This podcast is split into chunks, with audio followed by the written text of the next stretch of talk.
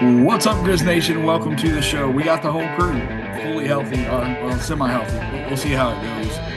Uh, we're going to cover the loss to the Clippers and the loss to the Knicks, and talk about injuries and I, I don't know. Like we could make an entire show out of the injuries. Jake LaRavia goes down last night in the Knicks game. Uh, I hadn't seen an update from that. I just know he went down. It looked kind of rough he was able to walk off of the floor, but he went straight back. And then you got a Grizz PR that he was not coming back to the game. Desmond Bane rolled his ankle in the Clippers game. They have him listed as day to day, but he was there in a walking boot with crutches last night. So I don't know that that is really truly day to day. We'll see what happens with that. When we saw Marcus Smart come out with a boot uh, what he, he ended up missing, what was it, 17 six games, weeks? something like that? Yeah. Yeah. Six weeks, I think. yeah. So, yeah, six weeks, something like that. Yeah.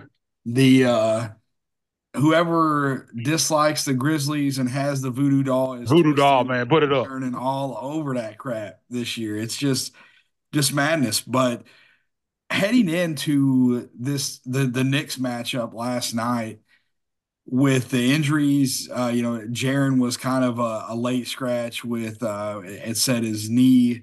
Don't know how serious that is. I feel like that's just um, like them leaning into the tank. Honestly, that that's what I feel like.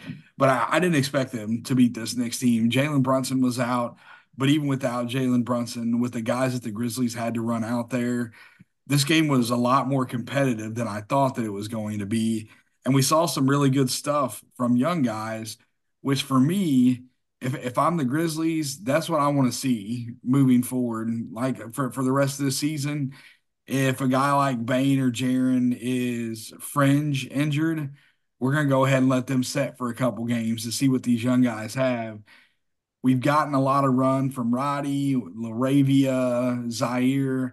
None of those guys have really looked the part and last night, GG Jackson and Vince Williams, I feel like they rose to the occasion. They're like, okay, they're they're going to take control of these rotation spot slots heading into next year. What do you guys think?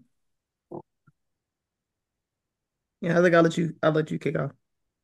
Um, I think going into last night, like you said, man, at, at this point, I, I, don't think it's even fair to put any expectations on it. Even was it the Knicks or, or no matter who you're playing. Uh, even if they could be playing the Hornets, that I'm not necessarily saying, okay, yeah, this is a game that they're 100% going to go out and win. Um, it's just a war of attrition, man. At this point, it's just you you can't. There's nothing for you to even say uh, about these injuries, man. It just I, I, don't even know how to put it in words. Uh, Taylor Jenkins called it unique. Um, I, I don't even think that's strong enough. I don't know what you would say about this, but whoever has that voodoo doll definitely put put it up. I guess not. Don't, you don't even need to put it up at this point because you've been successful. So of dismantling his team and dismantling this season. Wait, but last night, I mean, you surrender. Yeah, yeah. I was, I was, gonna say last night, man, you gotta like the effort though. Um, I mean, this team came out and played hard. It wasn't for a lack of competing. It's just not having the talent. I mean, you don't have the size. We were talking about before we came on here. Isaiah Hartenstein, huge game for him, twelve and twenty last night. They just don't have didn't have the size to to deal with him. But I think GG Jackson, I think, is the the bright spot of this. I mean, had 20 points um, in his game, and I, I, saw somebody put this stat out the other night. I think, and not the the, the crap on Ziaire Williams, but I think he's only had 20 points three or four times in his career. And GG Jackson gets his first real run and comes out with 20 points. And I think the thing that about this 20 is it wasn't like fluky. It, it feels like something that was repeatable. He was getting it done in different ways. He was knocking down threes, get to the basket, you get to the mid range. Um, it, it didn't feel like, okay, well, this is just a guy that's having a, a night. He's getting playing time. He doesn't usually get up and he's just making a few shots here and there. This feels like if he gets that type of playing time, he's part of the rotation that he can put up these type of numbers. Um, and I think that has to be really encouraging uh, because we have talked so much about the wing and not and not having the guys requisite talent on the wing, and now you look like you have two guys that have, have come out of nowhere, and Vince Williams Jr. and, and GG Jackson, guys that weren't your top draft picks. This wasn't you trading up two first round picks to get LaRavia, moving on from Melton and getting David Roddy, taking Ziaire Williams at the 10th pick. You have a late second round pick, mid to mid second round pick in Vince Williams Jr.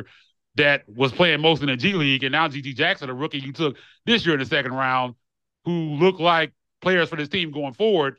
And I still don't give them a lot of credit for it because these guys wouldn't be getting this playing time if it wasn't for a tremendous amount of injuries. They were just kind of forced into it. And I think they're going to find out that they got big time players in both. Um, and, and, I think this has been a problem that we've seen with this organization.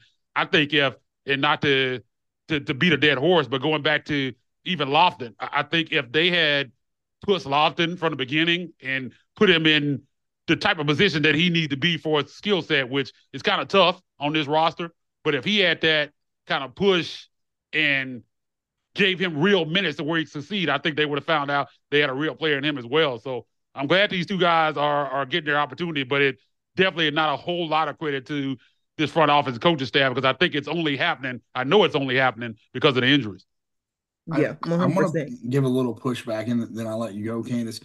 You said that you think it was tough to find Lofton run with his skill set on this roster. And and I disagree with that, man. You need somebody. This team has needed somebody to get buckets off of the bench. And Lofton, I think, is more than capable of doing that. You just have to I, I we talk about adjustments with his coaching staff ad nauseum, honestly. But I, I think that with Lofton's skill set and a, a, need for this team is buckets off the bench, Lofton could have been that guy. Oh, 100 percent. But, he's saying, not a. I don't think the coaching staff. I agree. The coaching staff, the, his style of play. I'm not saying it was right. Yeah, right. said he didn't do it. I'm just saying, but the way they the look at it didn't match. Right. Yeah, yeah, it didn't match. It didn't match how they wanted want to play. Like right. they should have adjusted to. For me, you know how much I love Lofton. I would have adjusted to him because I think he had that type of talent that they should have made a spot for him, but I don't think they were willing to. Is what right. I kind of what I was saying. So, right. like to me, I, I think you you adjust your game plan based off of your personnel. Not, not the not not the other way around. But that's just not what they do. Yeah, that's not in Memphis, man. Yeah, just realistically, just, man, that's that's not how it goes. Yeah, I, I, I, we don't I don't disagree with you. I'm with you, but like not in Memphis, man. Not that was the case. We would have we would have seen more out of Jaren Jackson before now. I mean, seriously. And we still don't really see him in his full, you know, I think capabilities because they, you know, want they have a certain way they want to play. So that it, that limits even him. So if you, if it limits him, then it definitely limits your guys like Kenny Lofton and, and even GG to some extent. Yeah. But yeah, Go ahead. No, you're um. So uh, I was I messaged Candace Isaac. I don't even know if you saw this. I, it, it was in the group message, but GG's 19 years old, and you know we we've watched him killing it with the hustle, like playing at a level like okay he he needs to be up with the Grizzlies, but because of the dynamics with the roster, we figured that he was going to stay down there all year. And I was kind of of the mindset prior to just the complete meltdown of everybody that's a, a rotation player on this team. Uh, meltdown's not the right word, but like I don't know, we're running like a, a hospital right now. You know, like everybody's going down. But prior to that, I was of the mindset, hey, let let's keep this guy in Southaven dominating with the ball in his hand rather than bringing him up and making him play something outside of where he's comfortable. But I really think, you know, you may Isaac, you mentioned him doing it and you know getting to getting his twenty in multiple different ways, whether it was shooting the three, getting to the mid range. Uh, he he had a pretty pretty nasty oop, um, you know, where, where he threw down a, a reverse dunk that was you know that was pretty spectacular he he is a guy that right now, even if this team was healthy, he could fit something that they desperately need, and that's a guy that can get buckets off of the bench. I go back to like the o- the OKC team with Durant, Harden, Westbrook, Ibaka, Kendrick Perkins they had Harden coming off of the bench as their sixth man. Harden was definitely not the sixth best player on that team. He was two or three at that point. I think that GG Jackson has the skill set, the size, the athleticism, the stuff that he needs that two or three years down the road, he could be the second or third best player on this team. Do you think that's a possibility? Candace kind of she didn't think that the coaching staff would allow that to happen, but is that something that you could see happening from GG? Uh, talent wise, yeah. I, 100% think that. You know, I'm a big believer in him, and I'm with you. I don't think it should have taken taken this to turn into the Grizzlies sponsored by the Med in order for him to get these type of minutes. Like, I, I think he should have been up from the beginning, but with this organization, they're not taking a guy in the second round. He's getting any kind of real push that first year. It's, it's just not going to happen. Um, and, and I, I kind of agree with Candace. I, I, don't know if they're going to allow him to do that uh, because GG, we saw this in college at that South Carolina team. He was the, the team. Like everything that went on with the team offensively, it ran through him. He was on the ball, super, super high usage. And when you look at the way this team is built with Ja, Bane, and we're even talking about still now how Jared is not getting, doesn't get the offensive touches and he's not used the same way that he needs to be. I can't see a fourth guy coming in breaking into that. Like I, I think it's still going to be Ja Bane and to a lesser extent Trip that are, are the, the, leaders of his team. I think anybody else is going to be secondary. Uh, but but I do think he has the type of talent at that size, um, and, and his skill set. I, I, think he has the potential to be that type of player. I just don't know if they're going to allow him to truly flourish the way that I think he might if he was on another roster. Because I'm saying he has the type of talent to be like a lead player, like a uh, you run your offense through this guy. This is guy. Like he has that type of potential with that size and that skill set. It's just going to be interesting to see how do they develop him that way because we've always talked about them bringing these guys in and just sticking them in the corner, and, and that's not what he needs. Uh, I mean, we, we saw. I mean, his one-on-one ability is crazy. I mean, some of the stuff that we saw from him, we were talking about him during draft time, and, and every time I say this, I don't want anybody to think that I'm saying he's going to be Kevin Durant or anything, but a lot of the stuff that you saw him do on ball when one on one, one on one situations at South Carolina, it looked like a young KD. I mean, with that high release on that shot, just taking guys off the dribble and, and pulling up and them not being able to block that shot because he's so long and, and it's such a high release. That's a skill set that he has, but are the Grizzlies going to allow him to so cook, so so to speak, in that way? I don't know. Uh, I, I, like the fact that it, it, it, now he's probably gonna get these reps up with the big club because I feel like in Southaven, I don't know if that's was necessarily the, the great environment for him to kind of develop his game the way he needs to. I still don't know if it's going to happen up with the big club, but I think it's better for him than it was in Southaven. So these reps are going to be really good for him. But but going forward, I, I think we're going to find out a lot about because if you're not going to let him cook in this environment, I mean, why wouldn't you? Uh, with with what they have going on right now, you should have free reign because you won't this to be developmental time. So you're going to see the rest this season how they use them. But I think that's a, a big question going forward. I just don't know if they're going to try to develop them in that way because if you look at past experiences, that just hasn't been what they've done.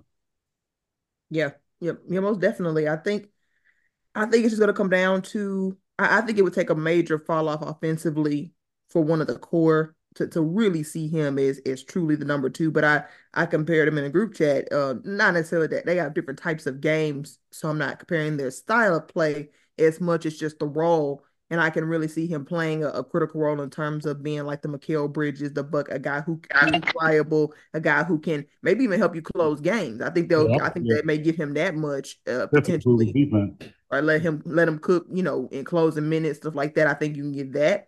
Um, I think it, it question about his defense, obviously, but I think you know when Mikal Bridges went to the Nets, everybody was like, "Oh, this is a guy who you can definitely 100% build around, build a team around, build a franchise around." He saw him having 40 point games. I could see a world where that would happen, where like you look up and if he gets the opportunity, he can step up to it. But he was still really an important key part of the the Suns as as like contending champions. So I think no matter what, if you can get this run, it raises their ceiling. Because you got the two wings. I really think that Vince Williams Jr. and GG Jackson really are your guys. The rest, if you want to keep one around for the sake of having one around, if you want to, I guess. I mean, if you decide you want to have Ziaire just because his length or whatever, whatever, like you, you can if you want to, but it's not really going to be, you know, I mean, he'd be probably be got 14, 15, right? Whoever that person is. But uh, I, I think they've really found something here. And I think it could really fill some holes that they've had in this roster for a long time. I think the the the void has been in house. And and now um these guys will get the opportunity to hopefully, especially in GG's case, to to truly develop because uh, sky's the limit, man. You bring those two guys back in addition with your healthy core that you had going before, man. Get a real big in here, another real big in here, and you you cooking, you cooking with grease. I think that's easily one of the best rosters in the West, no question. I mean, I, I think that's a fantastic comparison, Mikal Bridges with Phoenix. I think that's what you could see in a guy that you saw when he moved on to another team, where he was kind of that main piece. You saw that he could expand that role as a guy that you can run offense to and kind of be the leader of a team. I, I definitely think that's the type of potential he has. He has to prove on the defensive end, obviously, right. to kind of be compared to Mikal Bridges, but that type of role within that system, being that third, third fourth guy uh, on, that team, uh, I, I, think that is what you'll kind of see with the Grizzlies. I, I don't think they're going to truly let him cook uh, the, the, the way that he probably could with his talent. But I think he could be a really, really important piece. I just don't know if he could be the second piece. And and I will say this. I'll just add that I think, given that, given some of the mindset and maturity issues that he had coming into the league, I, I think in order for him to really meet his peak, I think he's the kind of guy that probably needs to play a role first, developing that sort of, you know, because sometimes it's some hero ball that he could do in college and, and sort of backfire. So I think it probably is long term best for his progression anyway. Um, and like I well, like I think to the question, can he feel that here with the Grizzlies? I don't know, but he's definitely somebody that um can take you far, and that I think either way needs this run and this role. I don't think that the Grizzlies are wrong necessarily for having him do this, especially given sort of his background in college. I think that it, it's all going to depend if he will buy into improving on the defensive end of the floor. Mm-hmm. He can be an elite two way player, right? That you know, so, somebody with with his speed you know, his footwork is good. There's a lot of stuff that he does on the offensive end of the floor. It's like, okay, some of those skills are the same things you're going to use to be effective on the defensive end of the floor. And one thing that that he does that I didn't see a whole lot in college, and I guess it was probably just because of where he was at and and his role in college. He's a, he's a pretty good off ball rim protector you know, like a, a, help help side rim protector. Yeah. You know, with that the size and the length and his ability to jump, like he's done pretty well at that. Watching him down with the hustle, and then you know, this, two blocks last night. Yeah, yeah. You know, he the the tools are all there, and that that happens with a lot of young people. Okay, they've got the tools. Are they going to be able to put it together? But so far, I really, really like what we've seen from him. Um, Let's talk about David Roddy. Roddy last night in the, in the loss to the Knicks, six of 12 from the field, two for four from three, 14 points, four rebounds, um, two steals, two turnovers. But he was a team worst negative 19. And it was like, honestly, it was tough to watch him. There were us, there was a stretch and I hold on, let me pull this note up because I typed the lineup in. I'm like, what what are we doing here? How, how does how do you throw this lineup out there expecting for it to perform? It was Gilyard, X, Roddy, Z, and Konchar. that that was the lineup that was Taylor Special. And three, three possessions in a row, David Roddy took early shot clock bad shots, whether it was a a step back three or getting downhill and taking an off balance shot. And it reminded me a lot of the crap that we would see when Dillon was being the over aggressive, trying to play hero ball. It reminded me of that. And I was just like, man, get him out of here. Like, put, put him on the bench. I, know you have 14 points a lot of times you look at that and it's like, oh, that's not a bad showing because you know you had Konchar that played 20 minutes and didn't score at all. So who would you rather have, Konchar or Roddy? And my answer is Konchar because even though he didn't score any points, you know, zero points, three rebounds, didn't really do much. He was a, he was a negative nine compared to Roddy's negative 19. And, and we've talked about how single game plus minus doesn't tell the story all the time. But in this case, I feel like it does. Konchar didn't do a whole lot offensively. He didn't do a whole lot, period. But he didn't go out there and make the mistakes that David Roddy was making. Yeah, because the, th- the thing about Roddy and and you said about the plus minus is Konchar doesn't do things that hurt you. That's the reason why his plus minus is going to be lower. Because I mean, like you said, he didn't score. He did have three rebounds and assists, a steal, and two blocks. So Konchar does do some things. I, I think Konchar is better defensively than Roddy, um, also, and he's not going to get ahead of his skis, so so to speak. One thing that Roddy will do, and you could talk about the comparison to Dillon Brooks, he does have a tendency to call his own number, uh, with, especially if yep. he's been playing well offensively early in the game. Usually, he, if, if he hits a couple shots, he's going to keep shooting. That's that's the thing about David Roddy. I mean, he sometimes makes tries to make these drives and go one on three, doesn't really have it, force things at the rim, and, and that's something that he's to do. It's a lot of Jekyll and Hyde in, in Roddy's game. Um, and, and that's why I just don't know about him because you'll see a couple moments here where you look pretty good, might hit two or three threes in a row. Then he he might miss four wide open threes in a row after that. That's the thing about him. He doesn't he he doesn't try to fit in his role. I mean, he tries to be.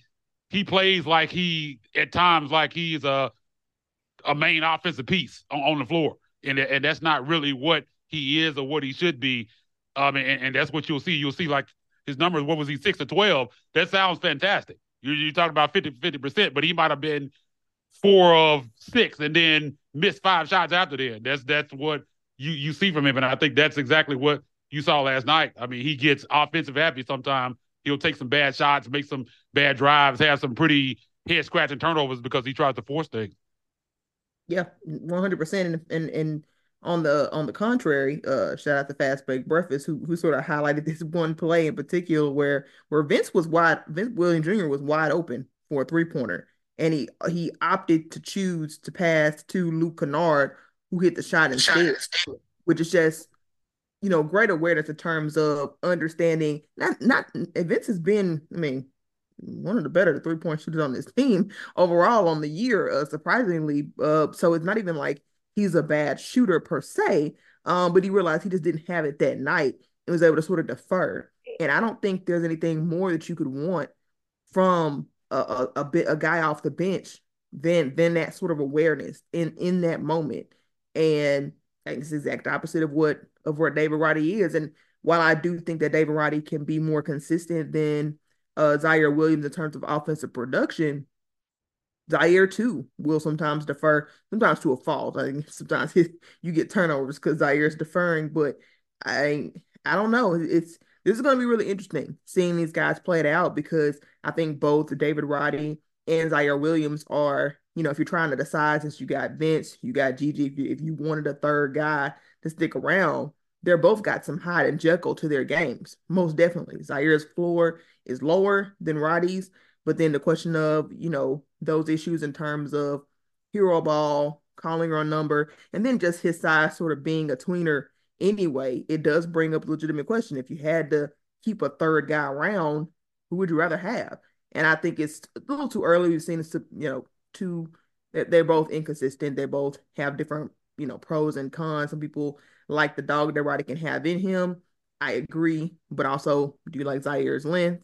I don't know. Uh, we'll see how this plays out because I think it'll even help me to solidify my head. Because right now, I really don't know. They both they both just give you such stark contrasting performances that it's really hard to it's really hard to to flesh out. I mean, if you can move on from both, then I, I would say you do that. But I know this. I'd be surprised if the Grizzlies staff completely did that. I can just see them keeping one down uh, from that class. Just you know, I don't know for, for pride's sake, maybe. But um, but yeah, man, we're definitely gonna get to touch a chance to see it here in the future because the way this war of attrition is going with this team, they're gonna get a lot of reps. It's really tough because I almost want to lean Ziaire. Like if you if you're picking between the two, you mentioned you felt like his floor was lower, mm-hmm.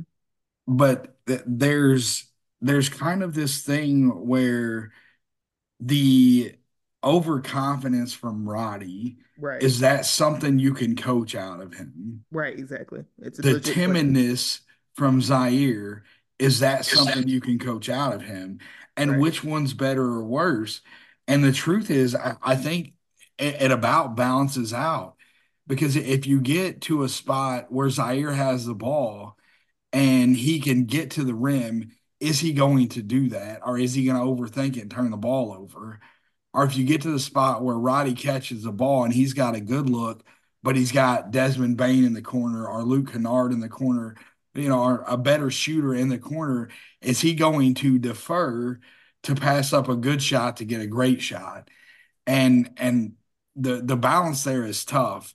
And I don't know these guys well enough to be like, okay, I can we coach this out of Roddy? Can we coach this out, up in Ziaire? I don't know the answer to that right now, and and the coaching staff may not know that yet either. But yeah. I, I think that that is that's kind of the battle between those two. If you're comparing those two specifically, and it's not always as simple as it's in between these two guys, but you know the the there are equal issues for both of them, but the issues are different. So right. it, th- there's a lot for them to figure out for sure. I, I think if you're talking specifically between those two guys, and I know a lot of people would, would probably disagree with this in the fan base because they just kind of look at scoring numbers and, and, they look at what the performances that Roddy has had offensively uh, during his time here, and they're like, "Oh, well, he's the better player." I don't agree with that because necessarily because of some of the reasons we just laid out. I personally think if I had to choose between the two, I would probably keep Ziaire um, because of his size and his length. And you talk about some of the bad decision making, and even we've seen Ziaire do that as well. Like you mm-hmm. said, they both have major, major flaws in the game. And Candace pointed out the tweener issue with David Roddy, and I think that's to me, out of anything, even more so than what we've talked about in this game, I think that's his biggest issue overall as an NBA player and his viability of, of being an NBA player. I think is the fact of what position is he? What is he really? What what hole do you do you fit him in? I think that's a big question with him. That's why I think prototype wise, I think I would go with Ziaire just because of that size, that length, even though he hasn't lived up to that potential. I, I think when you see good performances from Ziaire, I think it gives you more of what you need than when you have good performances from from David Roddy.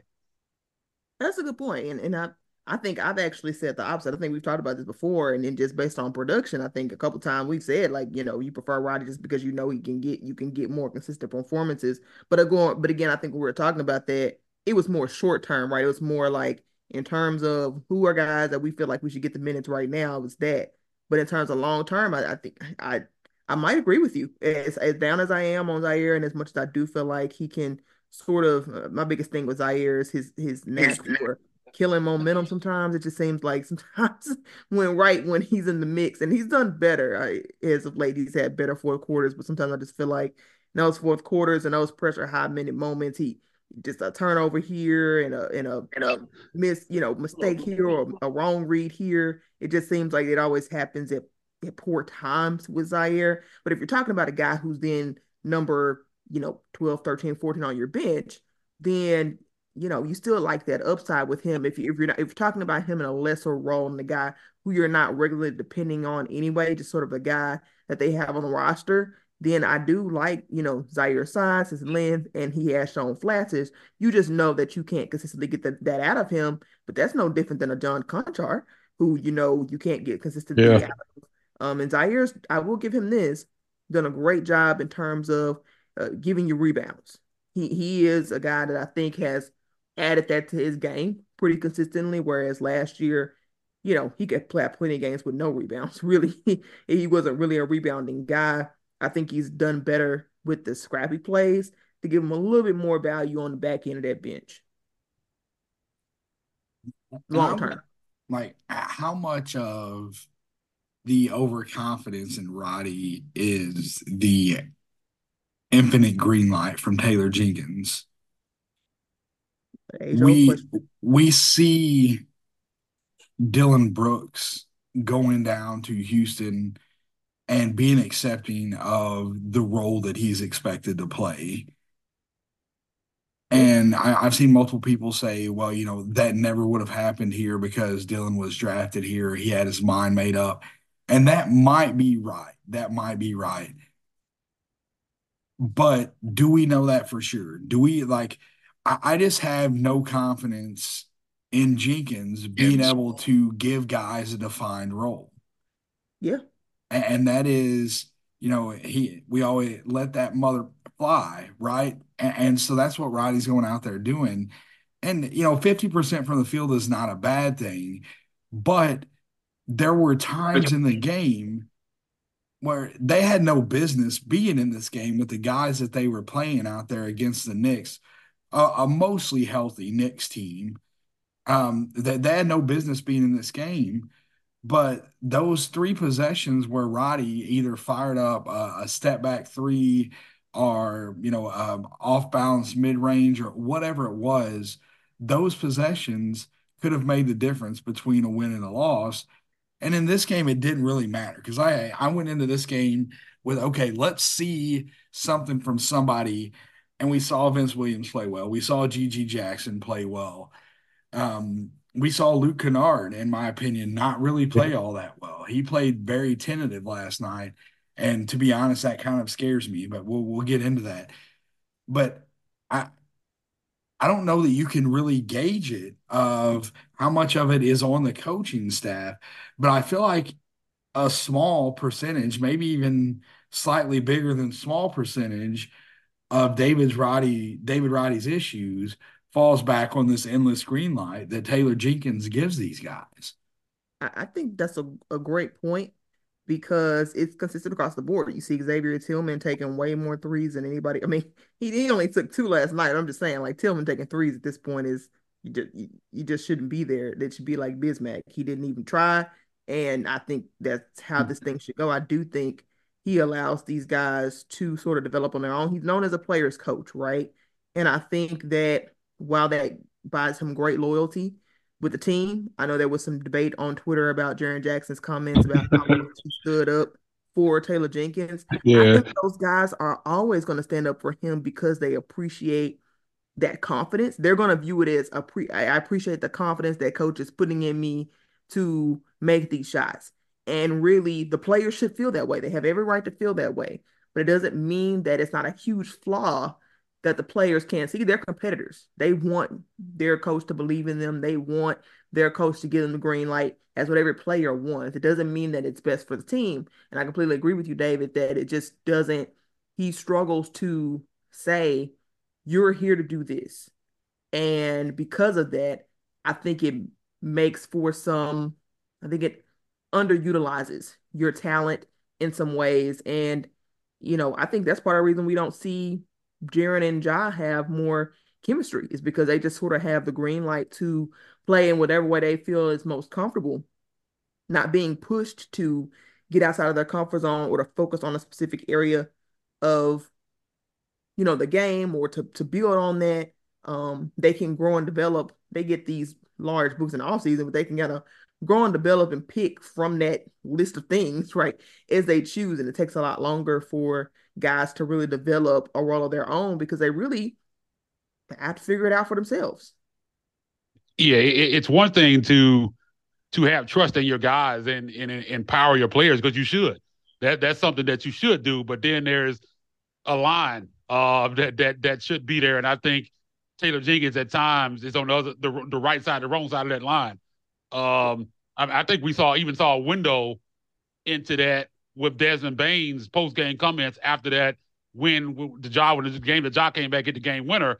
Mm-hmm. He was basically saying that they were were going to go to trip, and he said no. Desmond Bane told Ja, no, we're going to you. Like the players are deciding what they're going to do in a last second shot.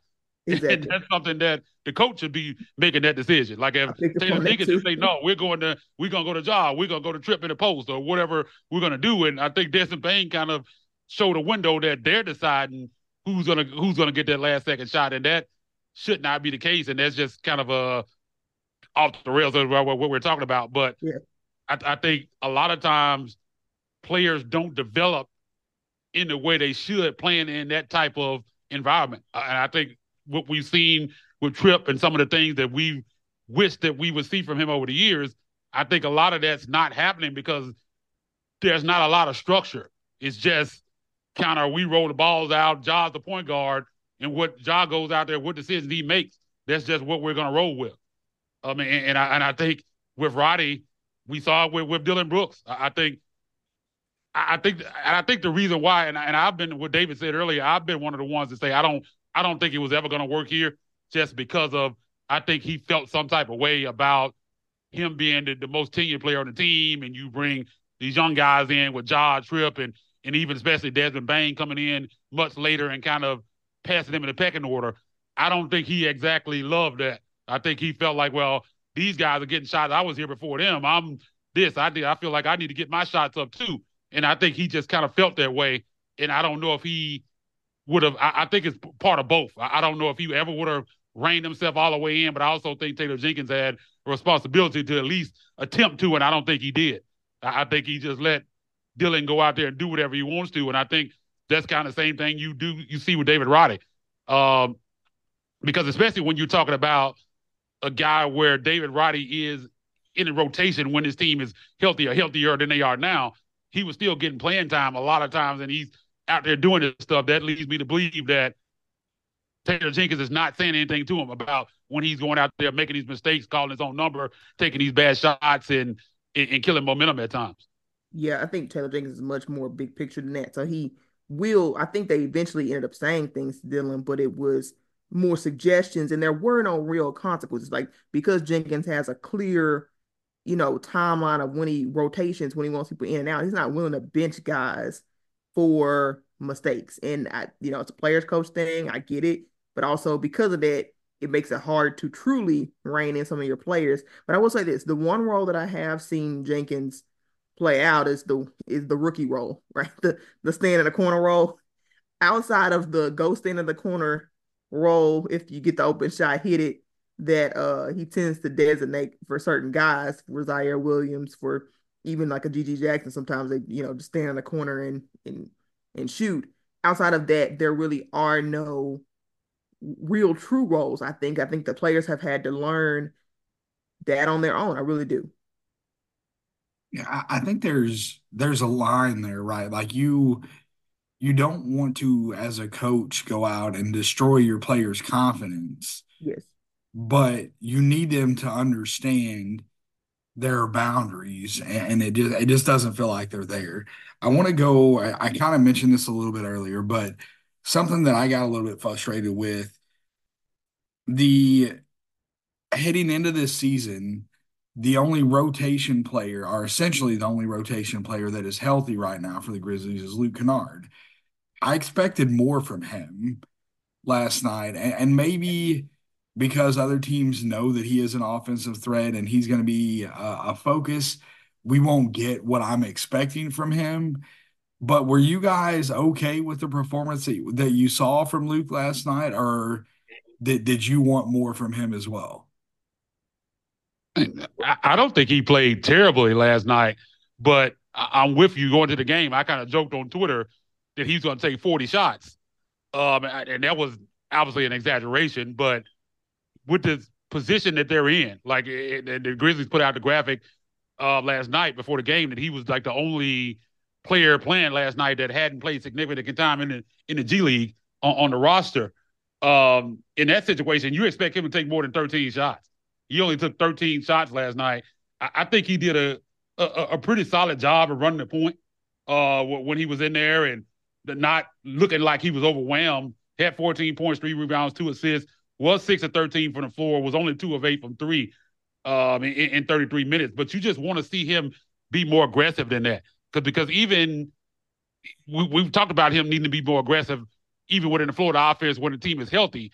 He's not. He didn't even do it last night, and and he was essentially the quasi star player uh, for for this team last night for what they had out there in 13 shots. That's just not going to cut it. You expect them to get 13 shots on a normal basis, let alone when you're the the lone guy that this team pretty much has. And I, and I don't think it was just because the Knicks defense was zeroing in on him and anything. There, there were opportunities for him to get looks. He's just he's just kind of a passive guy, like on the floor. He's just not a guy that's super aggressive in, in, in trying to find his shots. And I think he has the ability, the way that he can shoot the basketball to where he should do that. And last night he wasn't. I mean, 13 shots in that situation, that's not gonna. I mean, you expect him to have at least 20. Um, in, in the situation he is last night. So I agree. I don't not that it, that he played terribly. Like I said, had 14 points, uh, six or 13 for the floor. You would just like to to see him take more shots than that. I'm fine with it. I, I am because I think I, I think I put Luke Kennard in the vein that I put a John Konchar. They are who they are. And we've just talked about Taylor Jenkins not doing a good job of defining people's roles and things like that. I, well, the guys who aren't drafted on the Grizzlies understand their role and who they are, and they don't really try to play outside of themselves. That's why you didn't see Bismack Biyombo try to take a three point three point attempt because just because you know Taylor Jenkins wants his bigs to take three point attempts. These guys come in and they understand who they are, and I I can respect not being willing to play outside of yourself and mess up your game because eventually you're gonna have to go back. Now this season is a you know really wash. It is what it is, but he's not a guy he's a guy who I feel like if you if he tried to play outside of himself, he'd lose what he has. Like we saw John Konchar start and do well for the first 10 or so games. And then when it he eventually, you know, lost his juice, and then when it's time for him to go back in his role, he could not do that. He could not adjust. He struggled to make any kind of shot, whereas normally he'd be reliable with a wide open three. Couldn't count on him to do that. He just seemed to struggle to find his own game again. And it really wasn't until some flashes could come playoff time that you really saw even glimpses of what he normally did well. You know, that that stuff comes at a cost. You know, asking guys who have a main role to play outside of themselves. Some guys just don't have that. It's why you're grateful for guys like GG Jackson who do have higher ceilings who can play outside. And I really just think it's an understanding of your personnel. You can ask Luke Kennard to take more shots but I don't think that's better for him long term. I mean, I really don't. Like I think I think you get a more much more confused, a much less efficient Luke Kennard next year if you're if he's playing the bulk of these games this year outside of who he is. Um, would it be nice? Yeah, but I think at a certain point you just have to accept players for who they are, and uh, I think you lean on your young guys to potentially show you more or less. And guys like GG are guys who you can see stepping up. Um, just know your personnel, man. I just, I think I just know my personnel. Luke is going to do what he's going to do. I've been fine with the shot selection uh, recently this year when he's had more talent around him. Um, he's taken a couple shots that were contested. I've seen him take contested shots before. Um, I think people forget that, but when Dad, when when Ja was back, Dad was here. He took a couple shots that were contested. They didn't go in um for him at that time, so maybe they're not as memorable. But I've seen him do it enough to where I'm not terrified of when he goes back to we get our talent. Will he take the shot if he's not wide open? I've seen him do it. So I think he just picks his spots and he's not going to overdo it because he's just not built that way. And that like that's okay. Everybody can't be the same personality type or prototype on the team. You need different guys to fit different bills. That's fair. Good point. So we've been we're we've been going for about an hour here, but I, I want to we we've kind of touched on Vince Williams a little bit. I want to go back to him before we get out of here. We saw him last night. Uh, he initiated offense a lot. He had the ball in his hand a lot last night. 17 points, eight rebounds, eight assists. Wasn't super efficient from the field, five of 13. But what you saw from him last night, initiating the offense, we've talked a couple of times this year about the makeup of this roster and how they didn't really have anybody that you could count on to be a, a ball handler when Ja or Dez were not on the floor because of Derrick Rose's health issues. Did you see enough from Vince last night initiating the offense to think that that could be a role for him moving forward?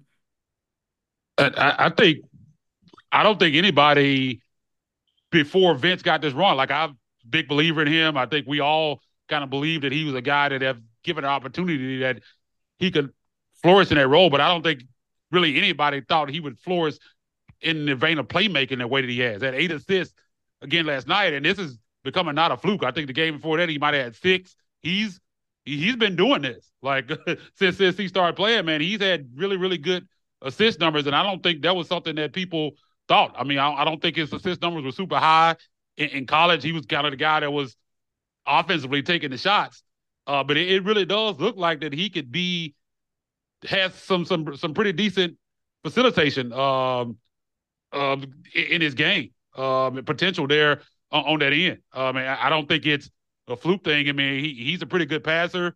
Um, and I, I, think that's definitely something that he could add out of that role.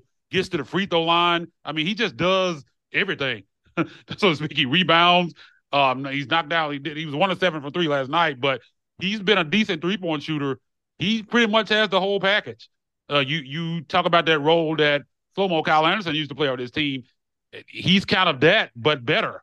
Um, as far as offensive numbers and his offensive ability, I, I think he could really be a better version of Kyle Anderson uh, on his team because he does have that playmaking uh, ability in his game. Uh, we saw some of that with Kyle Anderson as well. Uh, I mean, he's a, good, awesome defender. He just is a full package, man. It just makes me think about that contract and how big of a steal that is. I mean, I think you got to look up in the team and, and awesome that they got that fourth year option, team option on that that's going to be the best contract in the league.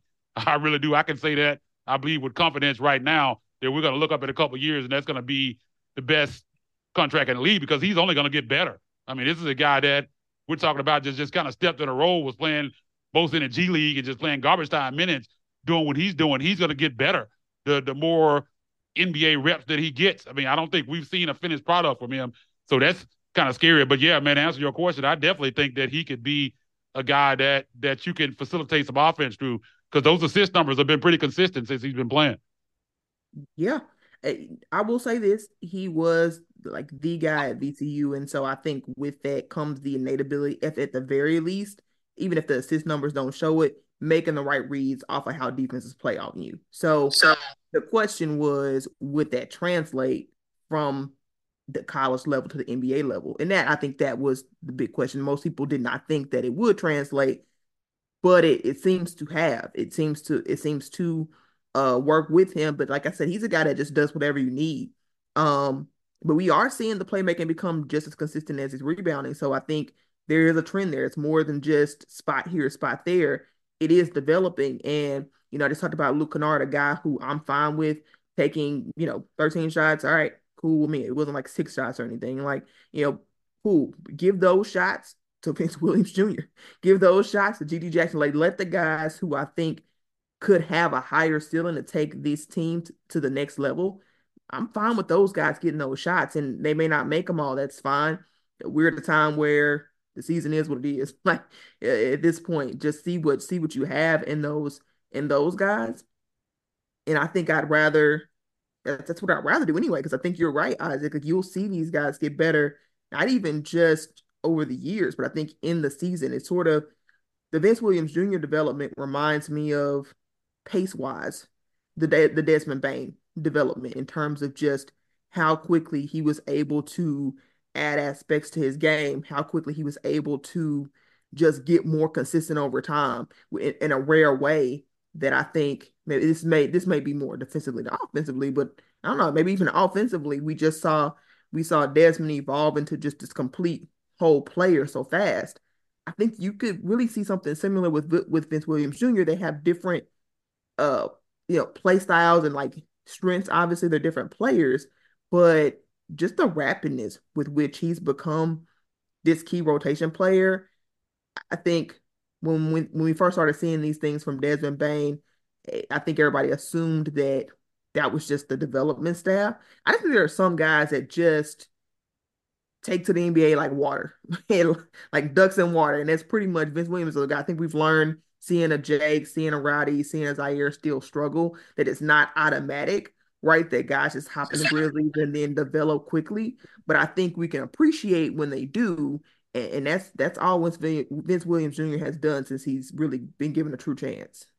Yeah, I think Bane is just a, a gym rat. I, I don't I don't think a lot of that had. I'm not going to say they didn't have any. This coaching staff didn't have anything to do with his development, but I think he he's just a guy that just works, works, works. He never, never quits. Like I don't think he really has a a real off season. I think when he hops in the gym as soon as the season over, that's the type yeah. of guy he is. He's always working. Like you see these videos, he's getting shots up or doing this. He talks about working on his handle, and we've definitely seen improvements there, and we've definitely seen just tremendous improvements on the defensive end. Like I, I didn't know if he could be even the defender that he is now. When he 1st mm-hmm. came in, it just felt like he was going to be one of those guys. Okay, he he he could be awesome offensively, but he's never really going to be uh, a, a guy that really plays significant defense. And I'm not saying he's a plus defender or anything right now, but he's a solid defender. Like he did defend his position. And especially when you look at his shortcomings as far as having short arms and, and everything like that, that lets you know that he's put in the work. Um, and, and like I said, I don't want to give, I don't think I give the, the coaching staff a lot of that. I think a lot of that is just him working. He's just that type of guy. Even at TCU, you did the stories about how he never leave the gym. And I, I just think that's kind of in his DNA. And I think Vince Williams Jr. is one of those type of guys too. He's just a gamer, a guy that's just going to work hard. You're going to get, you're always going to get whatever he has out of him. He he strikes me as being that type of guy as well. Yeah, yeah, I think that that's just a, across the history uh, of the NBA. There may be, I'm sure that there are some development stories, right? Like these guys have the talent they get with the coaches, stuff gets unlocked for them. But at the end of the day, it's going to come down to them specifically. Are they willing to put that time in? And you can have the right coaches around them, and if they're not willing to put the time in, they're never going to get there. Um, so I, am glad that uh, that Vince is kind of you know he he's been what this team has needed. Unfortunately, it took this team getting ravaged with injuries to find out that this is what they needed. You know, and it's we've used the term politics on a number of occasions, but it's a lot of it's just ego, man. Like you, you, who cares that you drafted this kid in the first round? You drafted this guy in the second round. If the guy that you drafted in the second round is outperforming him, then the best thing for the team is to play the guy that's outperforming him. And we just haven't seen that from the whether that is Jenkins or Kleiman or whoever it is we haven't seen that consistently from them. But uh, I, look forward. I, I, was kidding around last night, and I was like, somebody put De- De'Anthony Melton in the upgrade machine, and Vince Williams Jr. walked out. Like, that's really what I, you know, um, De'Anthony Melton had the Mr. Do Something nickname, and Vince is out here doing a lot of the same things that we saw from De'Anthony Melton, and I think that he's doing them at a higher level and yeah. more consistently. Yeah, I think he's a mix between De'Anthony Melton and Kyle Anderson. Like yep. a lot of the things that he does, and I think he's better than, than those guys already. I think definitely better offensively than Kyle Anderson, and he has more size than than Melton, so he can do better things on a defensive end as for it, and is a better rebounder uh, than De'Anthony Melton. So I think you have a lot of those guys in him, and you got it in one player. So man, it's just I, I feel really good. It feels like we've found two players here with him and, and GG, and that's not, I don't think, what the expectations were. And again, I don't think we be seeing this if it wasn't for the injuries, but it's that's a silver lining, I think, out of all of this. And that's what I'm going to be looking forward to down the line just development, seeing Vince Williams Jr. and GG soak up these minutes and just continue to improve their game and and and and, get that run out there, man. I'm just that's that's what the solace that I'm going to take out of the rest of the season. They're going to be some some tough times, man. They're they're going to be games where they really struggle, games where they lose and they don't look the way they don't lose the way they lost last night. Like the game last night wasn't painful to watch, e- even though they lost. It was just that it wasn't a, a a question of effort or anything like that. It was just, they were just out talented last night, and that's what you're going to get a lot of times. But if they're playing the way that they played last night, I can deal with those losses better than some of the some of the ones we saw like in that first 25 games where it seemed like they just didn't give a damn about being out there. But if if you give an effort, man, I can I can always deal with that if you just don't have the talent. And I think the difference between like what it will be watching these these next these last the rest of the season out versus the first 25 games was the hopelessness or the frustration of watching guys who you need to step up not step yeah. up. I think the big difference is seeing guys who have stepped up, young guys who have stepped up, that can contribute to their future. Because I think the first 25 games could have been a lot less painful to watch had had Ziaire taken a consistent step, or David Roddy taking a consistent step, or Jake LaRavia taking a consistent step. But because those guys continued to falter, it just sort of left you with this feeling of there's a huge hole here, and even our future isn't as bright as we thought it was. But it's the opposite now. You got your you, you got the, the future of Vince, future of GG, and that seems very bright, and that can overshadow a lot of the poor play sometimes that we will have to endure, unfortunately, uh, moving forward. But it, it gives a different, just gives a whole different vibe. Um, knowing that there's something that can, you can add to next year, and that this year isn't a complete total waste. So I want to touch on one more thing, and then then we can wrap it up and get out of here. The Grizzlies are going to have some roster spots available here with the, you know, the, the I'm sure there's going to be some hardship coming up they'll be um, they haven't opened two way since they converted Vince Williams to uh, a guaranteed contract. It's obvious that they need size. There's been a couple of names that started off Kai Jones. There were a lot of Grizzlies fans that were like, "Oh, that, that's who we want." You know, the big man. That's who they need to go out and get. Uh, but but recently, more so, it's been uh, Trey Jemison. Um, do you guys? Who do you like? for them to go out because you know it's been kind of leaked that hey they're they're going to go out and they're going to try and get a big in this other two way slot. do you guys have a front runner? Do you have somebody that you like for that spot? Man, I, I think Kai Jones would be awesome. Uh, we talked about that on, on the last episode. My thing with, with Jones is is that a guy that Kleiman's really going to bring into this locker room? I, I, don't know if the answer to that question is, is yes, because we know that he's had his issues. That's kind of why he's on, on, the couch right now. They, it, it would be totally against their mo. Now they've done things that goes against their, their mo, like bringing in Marcus Smart and bringing in and, and vets like that, Derrick Rose, guys like that. That didn't really fit their mo either. So maybe at this point they might go a different direction and do something that you wouldn't expect them to do. But I, I would be kind of surprised if they brought in Kai Jones. But talent wise, I don't think there's any question. I think you could possibly get the guys to Luke Steele um, because I mean he has big time, big time potential. Like talent wise, there's no reason he should be on the couch. It, it, doesn't have anything to do with his talent or skill level. The reason why he's not on an NBA roster right now, it's the other stuff that why he's unemployed. Uh, but but Trey Jemison, I think, is a another guy that could have some potential upside. And I think makes a lot of sense for this roster because he's still young, um, and a guy that I think you could look at as being a developmental long term piece for this team. I mean, rebound the hell out of the basketball, some athletic. Um, I, I, just think young guy and another guy that you could put, put on that two way right now. And since it's late in the season, um, you, you, I guess he has a lot of time left that he could play, could play the rest of the season. He's another young guy you could bring in here and see what you have in him. And, and maybe if you watching him the remainder of this season, he looks like a guy you could say, okay, going to next season, he looks like a piece that could be a part of this rotation. So I, I think both of those guys make a lot of sense. Those would be the two names. I think talent wise, Kai Jones is a no brainer. It's just are you willing to to bring that guy in the locker room? And I think Jemison makes a lot of sense for the reasons that I just laid out as well.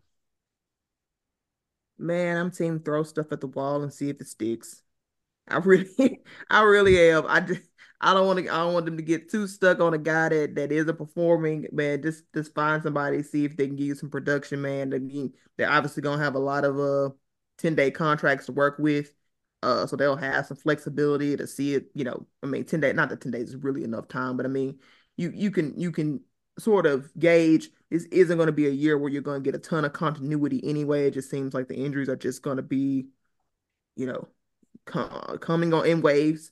So this really isn't about a year for building continuity. Man, give guys a shot, see if they can make it work. I don't love giving, especially with Dez going down and Marcus going down. I don't love the idea anymore of uh, you know, making the big trade for the center, at least not like not mid season at least, and probably off season more. I would say make that make that kind of move in terms of getting a, a long term center that's like with experience. Uh, if they're going to do that, I don't want to see them necessarily give up future assets for a half of season that is really, you know, outside of development for our young guys. That's really all it's about. Um, so throw stuff at the wall and see if it sticks. I don't care. I just they need to do something. No, they got to get some size. It's, it's, getting pretty ridiculous. Yeah, yeah, especially just just to the wear and tear on the guys. You're gonna yeah. bring Jaren back. I mean, you don't need to run these guys into the ground. So they just right. they need a body that they can throw out there even more than anything, even before you start talking about okay, is this a a guy that could be a piece long term? They need right. help just body wise right now. yeah. they need a dude. They need they need a couple dudes really. Um, in that way, I say like I said, run them out, see what they do. If it's not working out, I hey, move, try somebody else for real. I'm really, I'm really not sold on just having a one person and giving them a ton of run. I think anybody they get should be on a relatively short leash just because the, it's a year of experimentation and, and hashtag data collecting. So yeah, that's where we are now. And just do that. With Jake going down last night, um, right. you know, Jaren was just kind of a rest type deal. You know, they mentioned they mentioned the knee, but with with Jay going down, we're going to count Jaren as a healthy player. They've only got nine guys healthy right now, so yeah, you go out there and you know if you want to give Kai Jones a ten day and see what he's got, see if he he. Some guys learn when when you get cut. He didn't just get cut like he was like I, I'm I won't say blacklisted. He's not in the league right now, but you know, he had the talent, then he goes out here, he, he's acting a fool, and now he's sending home on the couch. And maybe that's a wake up call for him. Maybe that's enough for him to realize, okay, I, I need to be a little bit more sure about this and take this serious if I want this to be my career. Um, and another guy that I like, and, and we don't have to spend any time on him, but Vernon Carey is a guy that I, I think that they should take a look at I know that Kleiman like guys likes guys from Duke, but he's a six foot ten inch guy that can rebound the basketball. He played extremely well in his one season at Duke, and and I just find it hard to believe that he's not NBA level talent. So there yeah. are there are plenty of guys out there they can go and sign on these ten days just to run them out and see what's going on. Uh, I I don't I'm not team. You have to go out and commit to signing somebody to this full time two way without giving them a 10 day first. Um, you know, the, the, the, rule is there. It's, uh, I think it's less than four years of NBA experience. You can be signed to a two year contract or two way contract. So go out there and look at some of these guys, run them out there, see what's going on. Yeah, uh, I don't think there's any any question about it because they they definitely have the minutes and the infrastructure to to bring somebody in and see what they have because I mean that's pretty much what this is going to be uh, the rest of the season. I think wins and losses at this point are uh, extremely secondary. Uh, there's no reason to to really push your your veteran guys. So you have minutes for young guys to come in, and I think a lot of this is going to be really important to kind of point them in a certain direction of what they need to do this offseason, what they need to do going forward. Which one of these guys do they, if any, do they need to to keep on a wing outside of Vince Williams and GG? Um, so if you bring a guy in at center, like I said, those young guys, especially like the three guys that talk about Trey Jemison or Kai Jones or uh, even Vernon Carey, as, as David brought up, you can see what you have in those guys, and you might find out, man, these, this one of these guys is a piece that we feel like could really be a part of this rotation. So maybe something that we were planning on doing, maybe we don't have to put that many resources into that. So it, that I, I think they, but I think that at first and foremost, as we said, they definitely need some bodies to come in here and to kind of take some pressure off some of some of these guys. Because like now you're at the point where if you're sitting guys, it's you're putting yourself in a position where you don't even have guys to cover the positions. Like we saw last night, where you had to have Luke Kennard playing mainly point guard and don't have a backup center. Got David Roddy playing backup center and stuff like that. That's not necessarily what you want because even though the wins and losses don't matter, that's not good for those guys' development. Like you playing David Roddy at backup center, that's not what he's going to be. Um, and, and Luke Kennard is not necessarily going to be playing point guard. So it's not, that's not great for those guys' development either. So right. um, it, it, it's going to be interesting to see how this plays out, but they have avenues to, to go out and add guys. Like I said, they have an exception. They would have to open up a roster spot to do that. I still think at the deadline that they, they could still attempt to, to consolidate some of these guys. I don't know if they will. Um, I, have seen reports that, that they'll gauge the market, but they don't expect them to do anything significant, but I don't necessarily think moving some of those wings is really significant. Um, yeah. So it'll be interesting to see how it plays out. But I definitely think we're going to see at least one, if not two, new faces in here at, at some point the, during the rest of the season. Does Noel make a comeback? Man, I, I wouldn't mind it. I, I wouldn't yeah, be mad at it. I don't. I don't hate it for sure. I, I wanted him to be on the roster moving forward after his stint with them anyway. So no, I, I, will say this. Candace made the point. Uh, um, you know, they don't have to go out and. Or how'd you how'd you word that? You were not go out and they have to go out and, the, and, give assets up for you know the future piece for this year. Yeah, like yeah. especially with Marcus out, Dez out, and really making a play in is, is really not concerned. So you don't really have to give up assets for the future for half of a season of some guy who's on an expired contract. I don't think. Yeah, no, I, I agree with that. But I, I think if you can go out and get somebody that you could see as a future piece for this team, that you have them under contract and, and you kind of control what's going on with them for the next couple of years. If the price is right, go out and do it. Right. You know, just because you have injuries, if you yeah, I agree like, with that even even though we didn't really see the core of this team play that many games together, what was it? What did was it we even get six games, six or seven games with, mm-hmm. with everybody I mean, healthy. Crazy how many just overall, like in their careers, how many games they've had together. It's just craziness, man, that they just can't seem to get those those guys on the floor together at the same time for any significant stretch, man. I don't I don't even know what to say, man. It's just like they're cursed. Like I don't know know what it is at this point.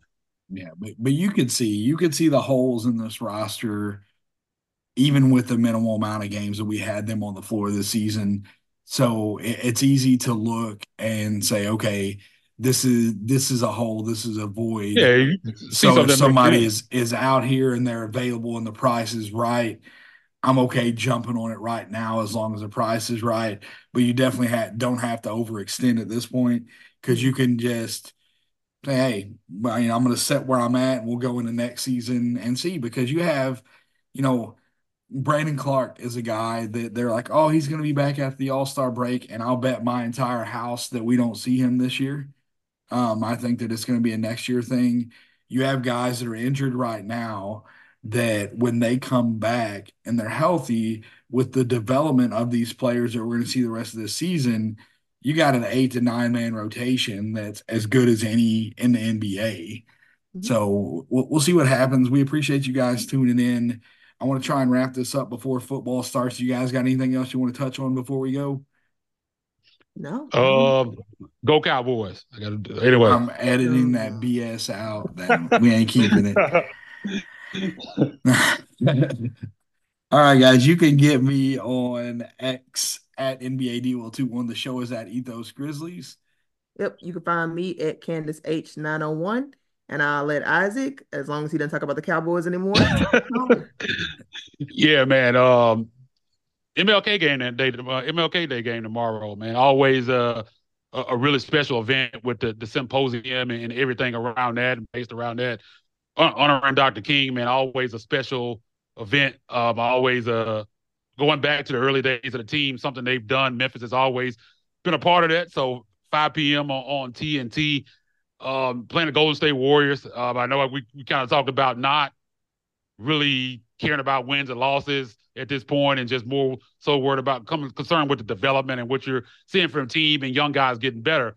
But it, it, it would never be a bad thing to beat the Warriors on, on national television, man. I would I would love for them to find a way to to get this win tomorrow, man, because I getting the war, beating the Warriors never gets old, man. So be on the lookout for that. 5 p.m. tomorrow, 5 p.m. tip on TNT. Thank everybody for tuning in. Go over there and eat those Grizzlies. Give us a like and a follow.